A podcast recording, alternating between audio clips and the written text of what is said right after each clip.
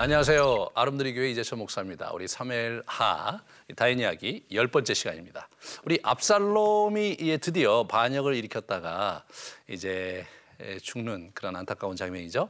그래서 우리가 이 오늘 본문에서 우리가 이 다윗의 아들 압살롬이 이렇게 망가져 가면서 돌이킬 수 없는 길로 들어서면서 최후를 맞이하는 그 장면에 우리 자신을 좀 비추어 보는 우리도 누군가의 아들이고 누군가의 딸이잖아요.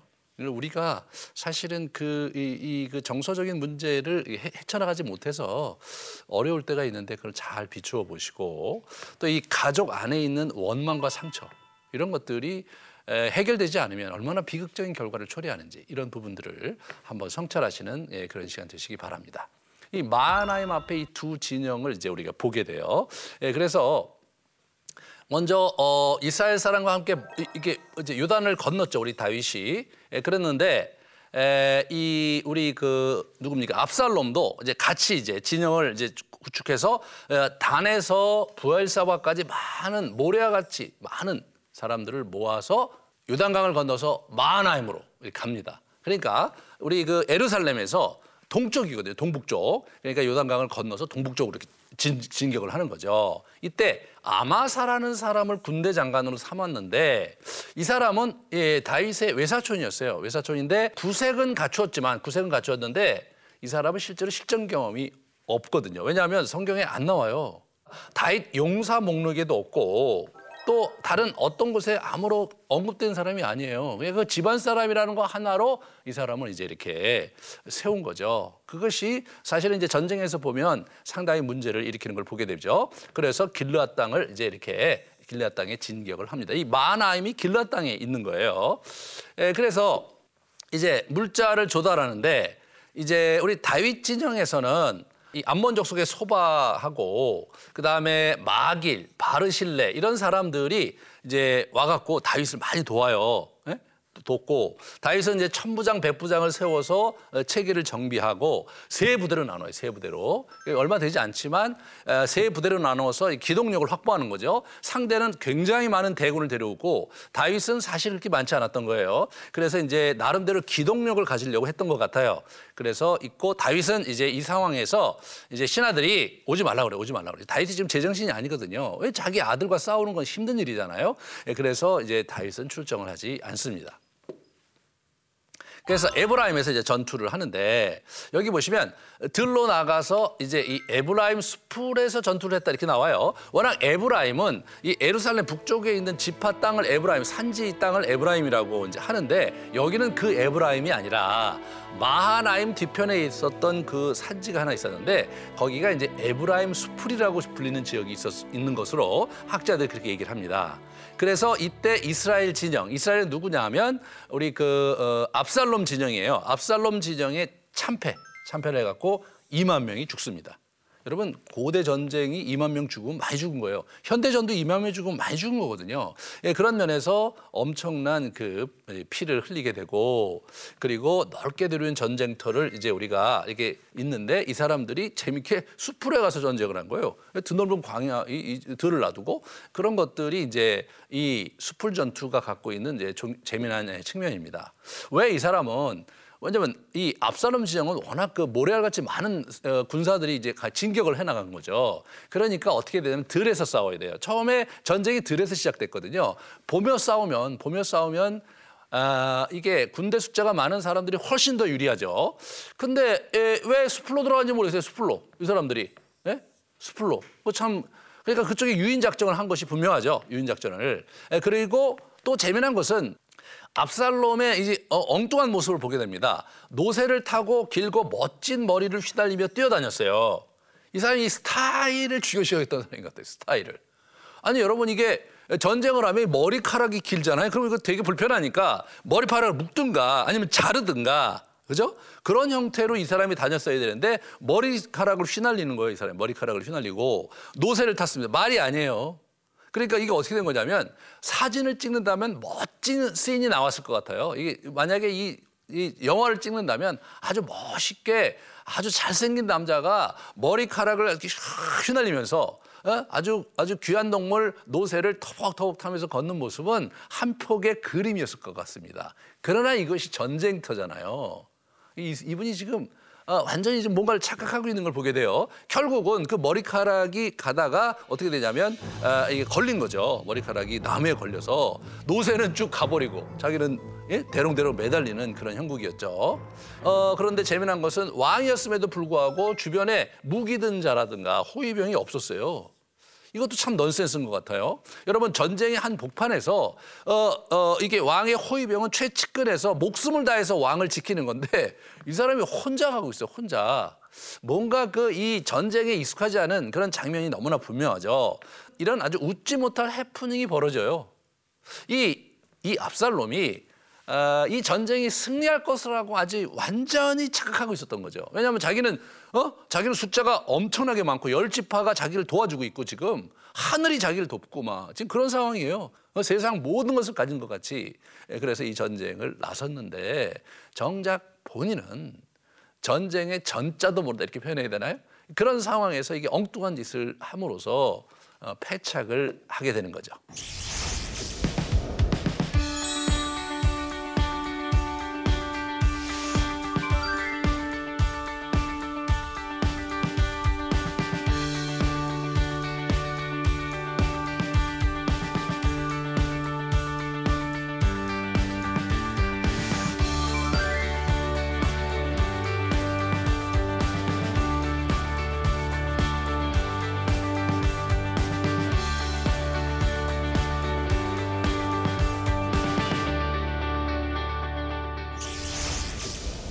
그러자 압살롬이 이제 대롱대롱 요, 이 요압이 이제 그걸 가만두지 않습니다.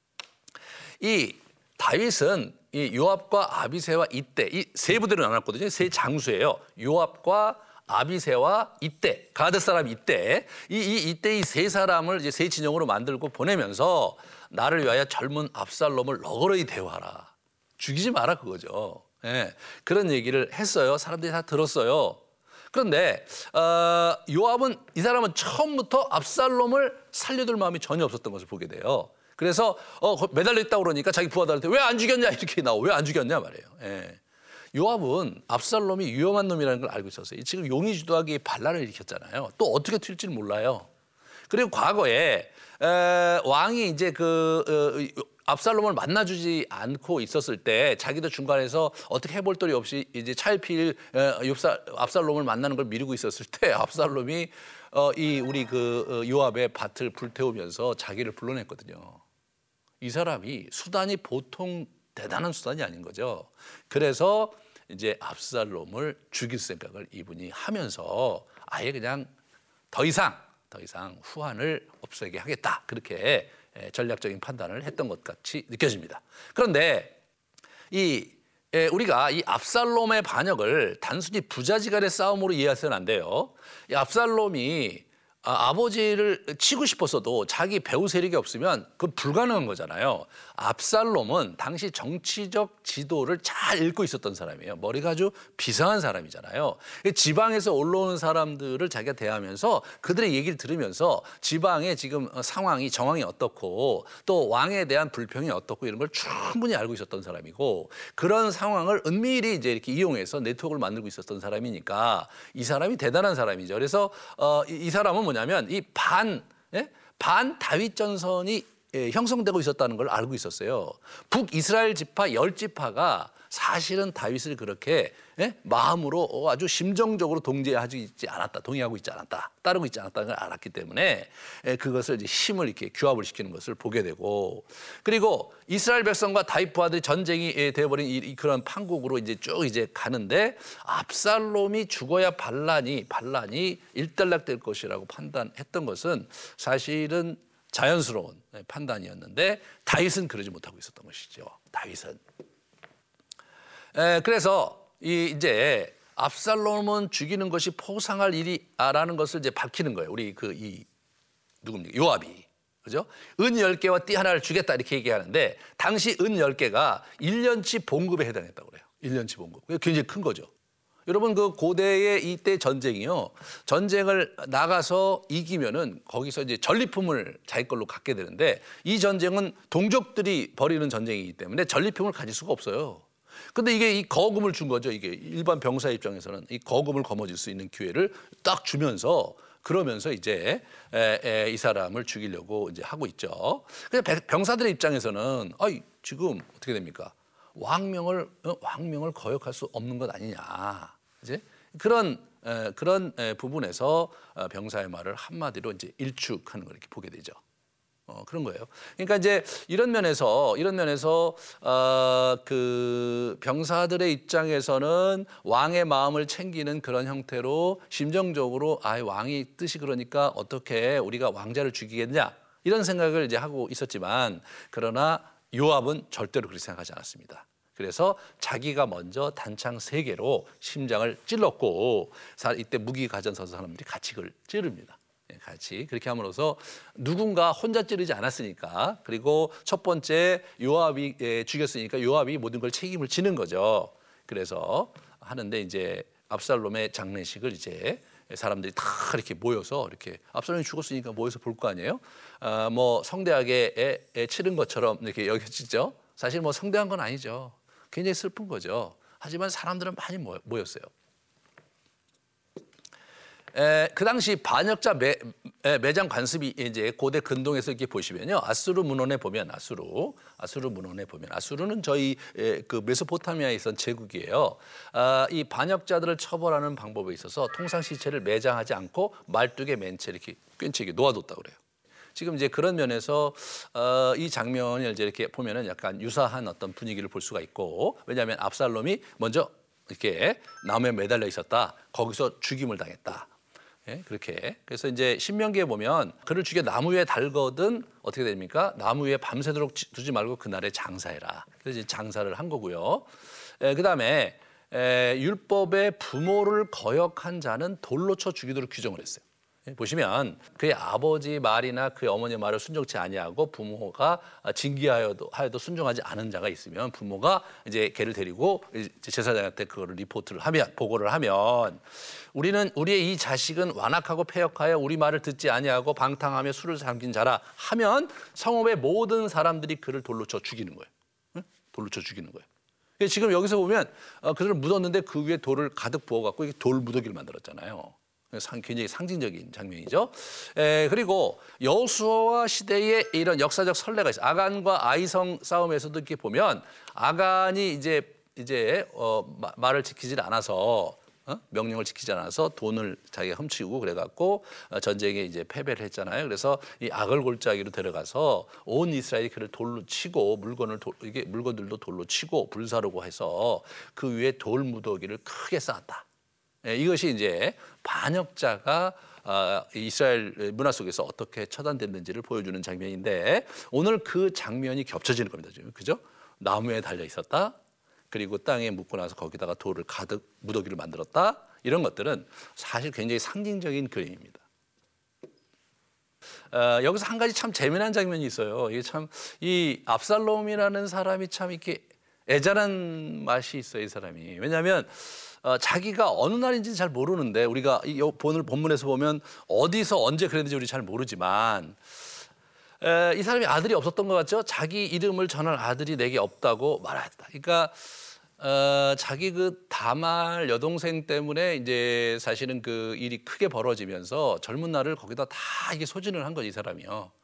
그래서 사실 그 결혼을 자기가 하고 싶다고 할 수 있는 그런 때가 아니잖아요. 더, 더군다나 왕자니까 아버지의 윤호가 있어야 결혼을 하는데 아마 그렇게 예? 에, 그런 기회가 없었죠. 이 사람이. 그러니까 자기 아기가 없잖아요. 또 결혼을 그냥 할 수도 없고. 어? 그런 상황에서 이 사람이 자기의 그 뭔가 직관적으로 자기는 아이 없이 죽을 것 같다는 그런 생각을 했던 것 같아요. 그래서 자기 이름을 기념하여 기념하여 그 비석을 이름에 붙였으며 그 비석이 왕의 골짜기에 있고 이제까지 그것이 압살롬의 기념물이라 이렇게 불렸다는 거죠. 그러니까 어, 압살롬이 그 이제 이게 반역을 시작하면서 그렇게 했는지 아니었는지 잘 알 수 없지만 미뤄 짐작한데 아버지에게 반기를 드리려고 작정을 하면서 내가 이, 이 도모가 이 쿠데타가 성공할 수도 있지만 실패할 경우 그걸 생각을 해- 하지 않았겠습니까? 아마 그래서 어느 날 아, 자기가 그렇게 한 것이 아닌가. 난 이제 애들이 없으니까 내가 어떻게 될지도 모르는데 그러면서 이제 비석을 세워서 자기의 이름을 훗날 남기고 싶은 아마 그런 마음이 이 사람에게 있었던 것 같죠. 그래서 이제 그 이 압살롬의 기념비가 있었는데 이 사람의 예언대로 이 사람의 그 뭐 예언이라기보다는 이 사람 나름대로 그 에, 자기 가 감지하고 있었던 자기의 운명이죠. 그 운명대로 이 사람이 그렇게 죽는 예? 아이 없이 죽는 에, 그런 비극적인 장면을 우리가 이제 보게 됩니다. 그런데 이 압살롬을 이제 죽였잖아요. 그런데 이 다윗이 요압에게 압살롬을 그 이제 죽인 거에 책임을 묻질 않아요. 왜냐하면 압살롬이 죽인 것은 죽인 것은 정당한 것이니까 나중에 이제 왕상 2장에 가면 자기가 왕위를 에, 솔로몬에게 물려주면서 요압을 조심해야 되는데 이 친구가 계속해서 나를 반역했다. 그러면서 그 사람을 어, 제거해야 될 이유를 얘기하는데요. 어, 이스라엘 군대 두 사령관 넬의 아들 아브넬과 예델의 아들 아마사에게 행한 일을 내가 알거니와 이 두 사람을 어, 우리 다윗의 왕명 없이 죽였었거든요. 그리고 압살롬도 죽였다 이 얘기가 없어요. 그러니까 요압이 압살롬을 죽인 것에 대해서 다윗 자신도 요압의 잘못이라고 생각을 안 했던 거죠. 예, 왜냐하면 마땅히 죽어야 될 자가 죽은 거라고 받아들인 거예요. 이 이제 객관적으로는 하지만 슬펐던 거죠. 많이 슬펐던 겁니다.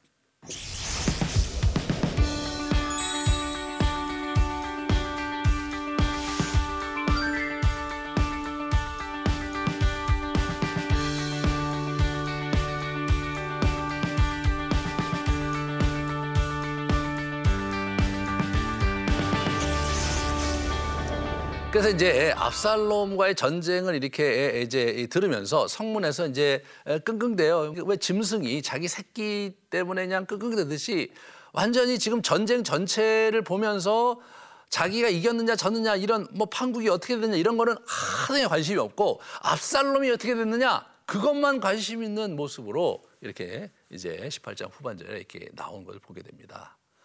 이 사람이 전쟁에 출정, 출정할 때 자기를 안 가고 성문 옆에서 지켜보고요. 전쟁 소식을 어, 그 성문 두 문 사이에 기다리고 있었는데 학자들에 의하면 이, 이 바깥쪽 성문과 안쪽 성문 있고 그 사이에 재판석 혹은 왕자가 거기 있었다는 거예요. 성문이 두 개가 있고 그 사이에 왕이 거기 앉아 있거나 재판장이 앉아 있거나 그런 서 있었는데 아마 이분이 거기 계셨을 것이다. 그렇게 이제 추측을 합니다. 예, 그래서 이제 사독의 아들, 사독은 누구냐면 지금 대제사장이에요. 사독의 아들 아히마스 이 사람이 또 재미난 사람이에요. 소식을 전하러 오는 거예요. 요압이 야 이게 무슨 기쁜 소식이랴 네가 그걸 전하냐 오늘 오늘은 왕이 네 소식을 듣고 절대로 너 잘했다고 그러지 않을 거니까 너 가지 마라 가지 마라 예, 그리고 이제 이 구수 사람, 구수 사람은 그 북아프리카 사람이거든요. 이 사람은 흑인이겠죠. 예, 구수 용병을 데려다가 네가 가라 그렇게. 왜냐하면 아들을 아들에 대한 애정을 우리 요압이 잘 알고 있잖아요. 그 죽이지 말라 고 그랬는데 죽였고. 아, 그 소식을 그 소식을 그, 그 전하는 게 무슨 그 칭찬받을 만한 일이겠어요. 그래서 이제 에, 구수 사람을 보냅니다. 그런데 아이마스 이, 이 아이마스라는 사람은 그 장면을 너무나 보고 싶었던 거예요. 예? 그 소식을 듣는 다윗의 심정이 어땠는지를 그걸 보고 싶어 갖고 어, 자기 좀 뒤따라가게 해달라. 그래갖고 그래 그럼 가라. 그래서 이제 아이마스가 열심히 달라서 지름길로 지름길로 달려가고 가만히 보니까 어 사독의 아들 아이마스 같은데요. 와. 그 사람 그 사람 좋은 사람이니까 좋은 소식을 전하러 오겠지. 제가 왜 이 사람을 끙끙거리는 한 마리 짐승이라고 했는지 여러분 이제 이해하실 거예요. 지금 여, 기서 이게 보, 여지는 다윗의 심정을 아주 그 문학적으로 너무나 멋있게 이제 표현을 하고 있는 거예요. 이 사람은 아 정말 내 아들이 내 아들이 예? 어떻게 됐을까? 어떻게 됐을까? 어? 내가 부하들에게 아들을 죽이지 말라 그랬으니까 최소한 생명은 보존했겠지. 저는요 구테타가 일어나고 나서 다윗이 압살롬과 한 번도 마주대한 적이 없었어요. 자기 아들이잖아요. 저는 다윗이 어, 압살롬의 한 행동은 정말로 믿고 참 문제가 많지만 한마디 해주고 싶었고 정말 미안하다는 말, 왜 그런 일을 했니? 왜 나에게 얘기 안 해? 뭐 이런 어떤 감정적으로 아들과의 정을 나누면서 압살롬과 시간을 보내고 싶었던 그런 가련한 한 아비죠. 다윗이 그 때를 놓친 거죠. 아들과 좋은 시간을 보낼 때를 놓치고 지금 어떻게든지 아들을 정말 살아서 보기를 원하고 자기의 마음을 자기 애정을 전해주기 원하고 그런 지난 수년 동안 딱하게 자기를 어? 자기에게 칼을 들고 칼을 갈면서 전전긍긍하면서 결혼도 안 하고 말이에요. 그렇게 젊은 날을 보낸 딱한 자기 아들 압살롬. 예? 그 압살롬을 이 사람이 그 얼마나 힘들었겠습니까? 전전긍긍하면서 그렇게 이제 우리가 이 사람이 압살롬 소식을 기다린 것을 보게 됩니다. 그러자 압살롬이 전사했다는 소식이 듣자마자 이 사람 어떻게 돼요? 문 위층으로 올라가서 울어요. 사람들 앞에서 울 수가 없으니까. 왜 그렇습니까? 아, 지금 전쟁에서 이겼잖아요. 어, 자기의 부하들이 피 흘리며 싸워서 이겼잖아요. 근데 왕이 가서 울면 어떻게 됩니까? 그러면 뭐 전쟁에서 열심히 싸웠던 사람들이 갑자기 사기를 잃지 않겠어요? 그러니까 은밀하게 가서 웁니다. 울어요. 예?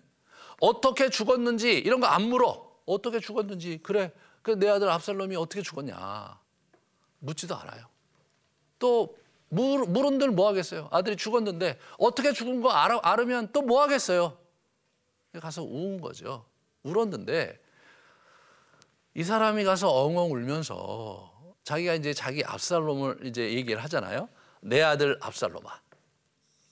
내 아들 내 아들 압살롬, 내 아들 내 아들아. 뭐 이렇게 표현을 했기 때문에 사실 이제 여러분이 이렇게 보시면 제가 그래서 여기 히브리어 어, 음을 그대로 따왔어요. 아, 정확한 발음일지는 제가 모르지만 이렇게 번역을 할 수 있거든요. 베니 베니. 이 베니가 베니가 내 아들입니다, 여러분. 내 아들 내 아들 이게 이렇게 느낌이 좀 다르죠? 베니 베니 이렇게 나온 거예요. 베니 베니 압살롬. 좀 약간 구성지죠. 베니 베니 압살롬. 베니 베니 압살롬. 베니 베니. 이게 이 사람의 아주 통한의 그, 그, 그 가슴 아픈 그 마음의 절규가 이렇게 지금 배어나고 있는 거죠. 베니, 베니 압살롬. 베니, 베니 압살롬. 혹시 여러분 가운데 자기 자녀와 관계가 어렵고 힘든 사람이 있다면 그리고 어떻게 해야 될지 어떻게 될지 정말 몰라서 말을 안 하고 계시는 그런 상황에 있는 분들이 있다면 참 이런 모습을 이렇게 보면서 뒤늦게 화해할 찬스도 또 아들이 다시 재기해서 아름답게 자기 인생을 살아가는 것을 볼 찬스 그런 기회를 갖지 못한 채 그렇게 여러분의 인생을 이렇게 망가뜨리지 않기를 저는 간절히 이렇게 여러분에게 간청을 합니다. 이게 이게 참 얼마나 안타까운 일입니까, 여러분? 그래서 우리 자신의 자, 잘못으로 인해서 압살롬이 망가져 갔고 결국은 압살롬이 수많은 사람의 목숨을 해하고 동족 상잔의 비극을 가져오게 하고 결국은 비참하게 죽으면서 마지막으로 마지막으로 여러분 자기와 대화도 할 수 없는 이게 여러분 자식이 죽는 것은 땅에 묻는 것이 아니라 가슴에 묻는다는 말이 있잖아요. 자식 자기가 죽고 자식이 자식이 살아야죠. 이런 부분에서 이 다윗이 겪어야 됐던 아픔은 대단했을 것이라고 생각이 되고요.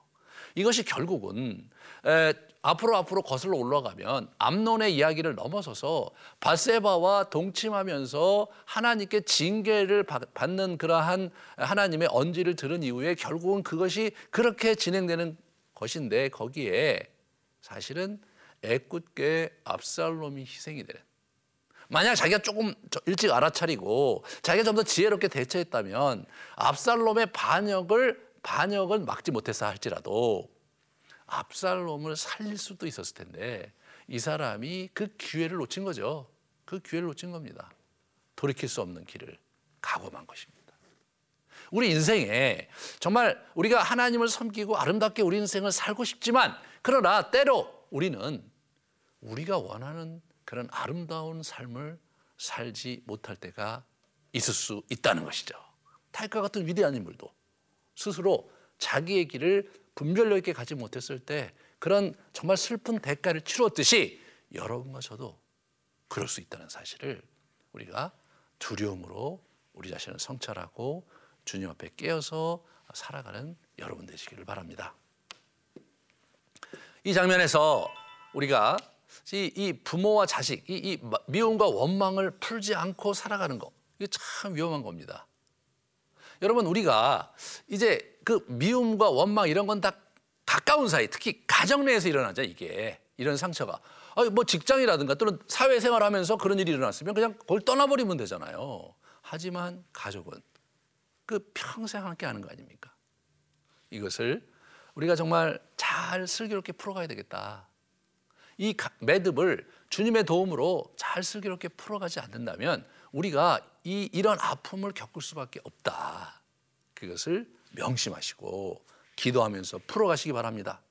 우리 가족에게 상처를 주고도 무분별하게 행동하는 거. 아, 이게 다윗이 그런 거 아니에요.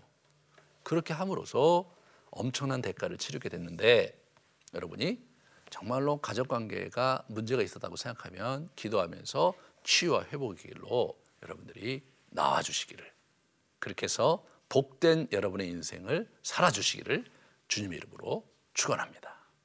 다음 시간에는 결국 이걸로 끝나지 않고 이 뒤에 이어서 세바라는 사람이 반역을 일으키면서 또 다른 후유증을 앓게 됩니다. 그걸 함께 나누면서 다윗의 이야기를 계속 진행하도록 하겠습니다. 긴 시간 수고하셨습니다.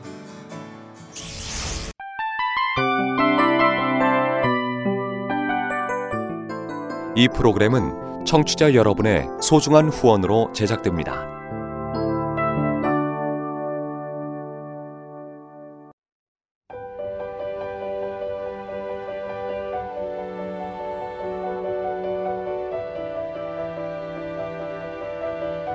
세상에는 수많은 교회들이 있지만 더 깊이 있는 말씀 강해를 찾기 위해 크기로만 교회를 선정하지 않습니다.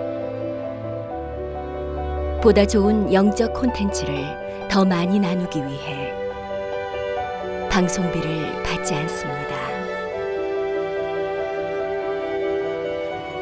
1년 365일 복음만 전하고 싶어서 우리는 광고를 하지 않습니다.